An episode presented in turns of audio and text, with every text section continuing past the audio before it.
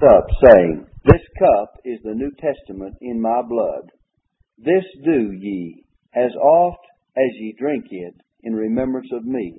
For as often as ye eat this bread and drink this cup, ye do show the Lord's death till he come. Wherefore whosoever shall eat this bread and drink this cup of the Lord unworthily shall be guilty of the body and blood of the Lord. But let a man examine himself, and so let him eat of that bread and drink of that cup. For he that eateth and drinketh unworthily eateth and drinketh damnation to himself, not discerning the Lord's body. For this cause many are weak and sickly among you, and many sleep. For if we would judge ourselves, we should not be judged. But when we're judged, we're chastened of the Lord, that we should not be condemned with the world. Wherefore, my brethren, when you come together to eat, tarry one for another. And if any man hunger, let him eat at home, that ye come not together unto condemnation. And the rest will I set in order when I come. Now then, I'd like to bring you a message on the observance of the Lord's Supper. First of all, I'd like to mention that in observing the Lord's Supper, that it's a divine command that is given us. In verse 24, he says, This do in remembrance of me. He's not only commanded us to observe it in his remembrance, but he's also invited us. It's a blessed privilege as well.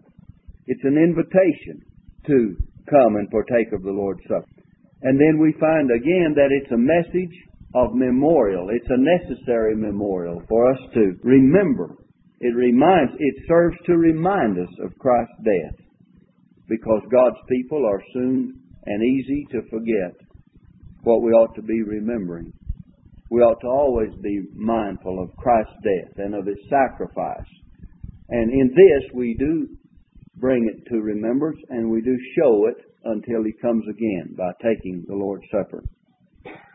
It reminds us when we take the Lord's Supper of the infinite cost of our salvation. It cost God the Father His only begotten Son. And it cost Jesus His life and His sacrifice of His life. And He laid it down on the cross and He shed His blood. The price has been paid and paid in full. And it's also a willing testimony that we testify uh, of the Lord's death. You do show or proclaim, the word really means, the Lord's death till He come.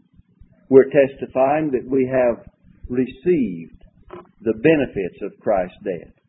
In other words, when we're taking the Lord's Supper, we as much as say by taking it that Jesus died for my sins on the cross, that he was buried, that he is risen, that he's ascended, that he is seated on the right hand of God, and that he's coming again. For you do show the Lord's death till he come. And then I want to mention also the not only the observance of it in this way, but the nature of this ordinance of the Lord's Supper. It's not a sacrament, as some might believe, but it's a symbolical ordinance. It actually is taken, and the elements that are taken are symbolical. They're not the actual body and blood of the Lord. In fact, the, taking these symbolical elements denies that the body of Christ and the blood of Christ are actually present in that bread and, in that wine or the fruit of the vine. It denies that. And it denies that the celebration of the supper constitutes a repetition of the sacrifice of Christ as, as such as the Mass professes to believe. In other words, it's a symbolical meaning. The bread represents the body of Christ, and the, the fruit of the vine represents the blood of Christ. and in that sense, it is only symbolical we find that in this passage of Scripture that we've read, and the few verses before, beginning with verse 18, that it's a local church ordinance. It, let me read verses 18 through 22. We're in 1 Corinthians chapter 11, verses 18 through 22. It says, For first of all, when you come together in the church, I hear that there be divisions among you, and I partly believe it.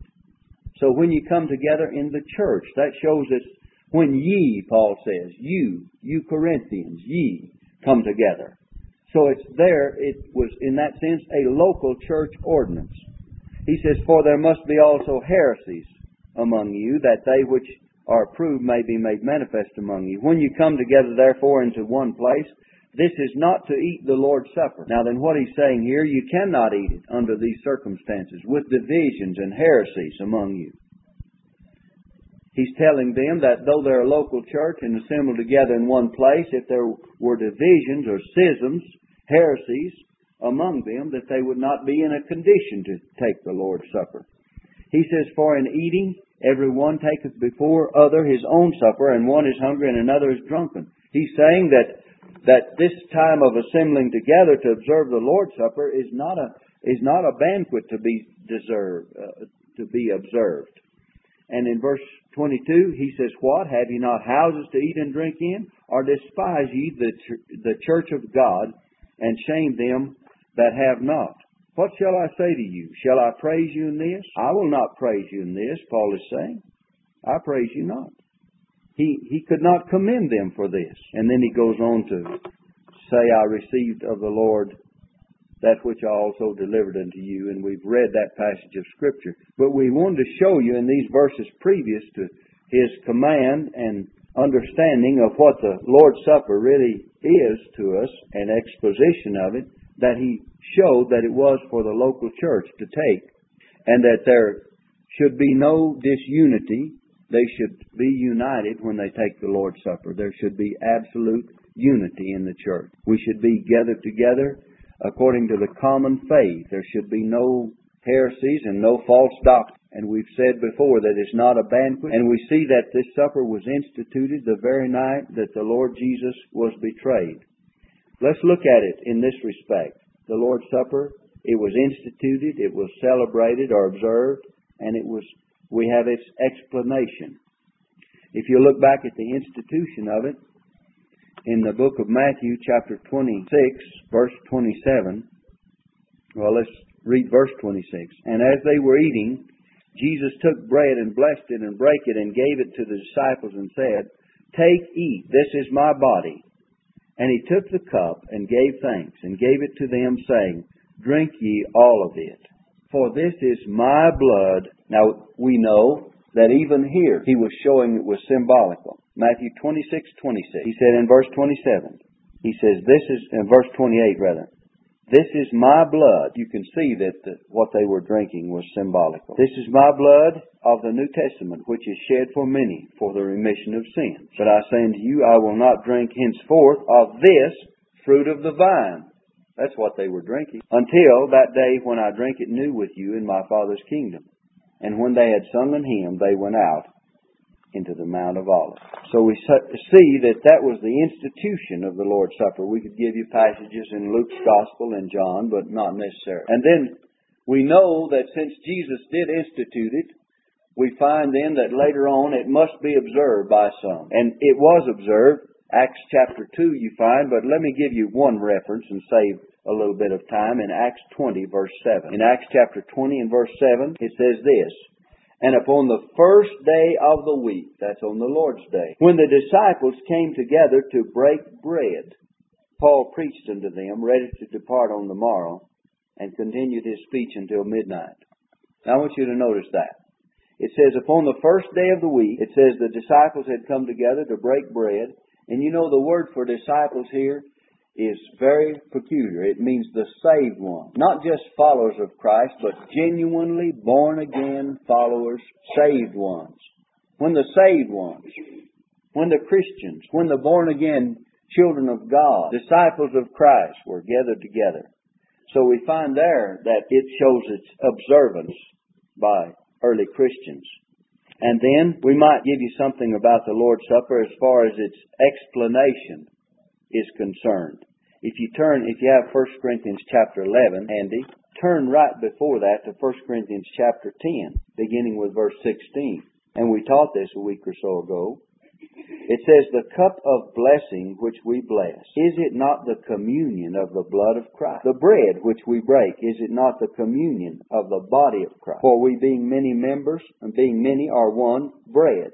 and one body. For we are all partakers of that one bread. On down to verse uh, 21, it says, You cannot drink the cup of the Lord and the cup of devils. You cannot be partakers of the Lord's table and the table of devils. The last part of verse 20, I would not that ye should have fellowship with devils. So that in taking the Lord's Supper, you have communion with the Lord, you have fellowship with the Lord. And we could not dr- eat and drink at both tables. So there it shows us that the meaning of it is an expression of fellowship and it's a feast that is to be a feast of remembrance. It is a declaration of Christ's death and it's an anticipation of His coming. That's the explanation of the Lord's Supper.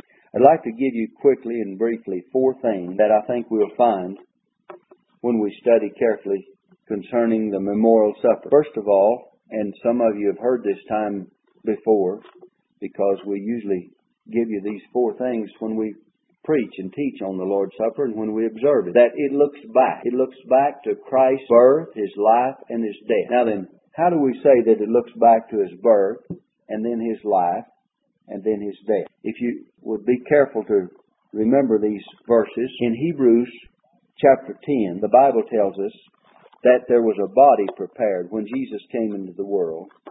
Hebrews chapter 10 and verse 5. Wherefore, when he cometh into the world, he saith, Sacrifice and offering thou wouldest not, but a body, look at this, a body hast thou prepared me. We find a body prepared. Now we know it was prepared so that eventually that body would be offered in sacrifice. So keep this in mind. Here was Christ prepared for the purpose not only of living, but of dying especially, to be offered as a sacrifice. That's in the context. And then, if you will look in Luke chapter 22 verse 19, you'll find that this body was given. Luke 22 verse 19. And this is also in relation to the Lord's Supper. Look what it says. And he took bread and gave thanks and brake it and gave unto them, saying, This is my body which is given. See the word given? You had prepared in Hebrews 10. You have a body here given for you. This do in remembrance of me. And in connection with that, look at John 6, verse 51. John 6, verse 51 says, I am the living bread. Before it was given, before he actually did give it, he spoke that it would be given. He says, I am the living bread which came down from heaven.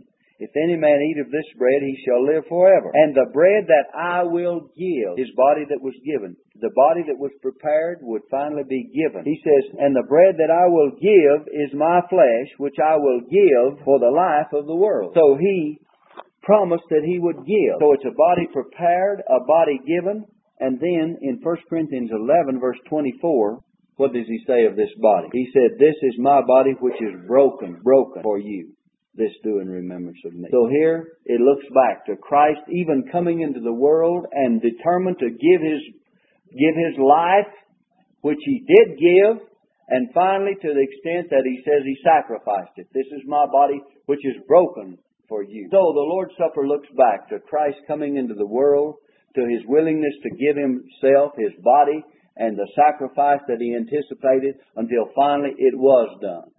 It was broken. And then secondly, let me give you this quickly.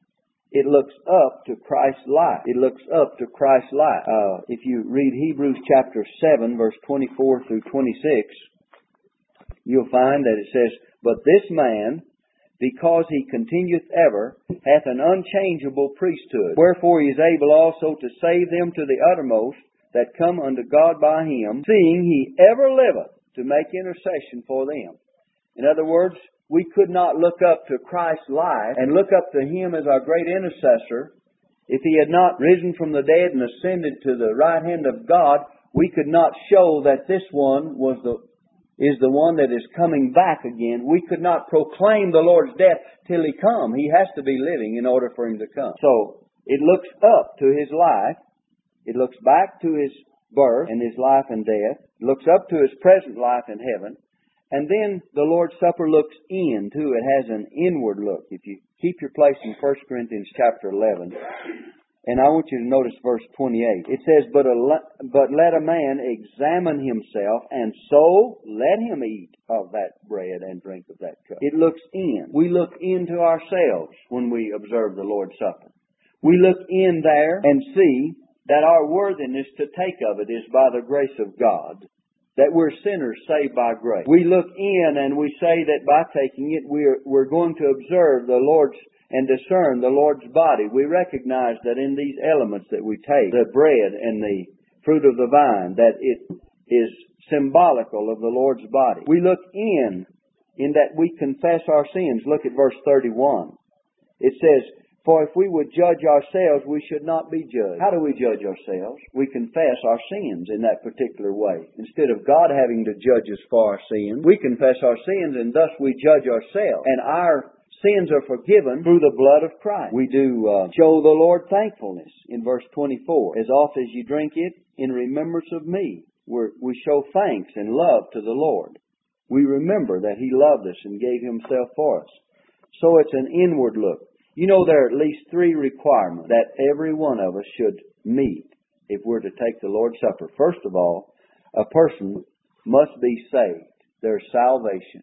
He must be saved by the grace of God. And then he must be baptized, baptized having uh, observed that first ordinance of baptism. And then there must be individual self-examination. Even though we're Christians that are saved and baptized, we need to examine ourselves. We need to confess our sins. We need to be in a spiritual frame of mind and heart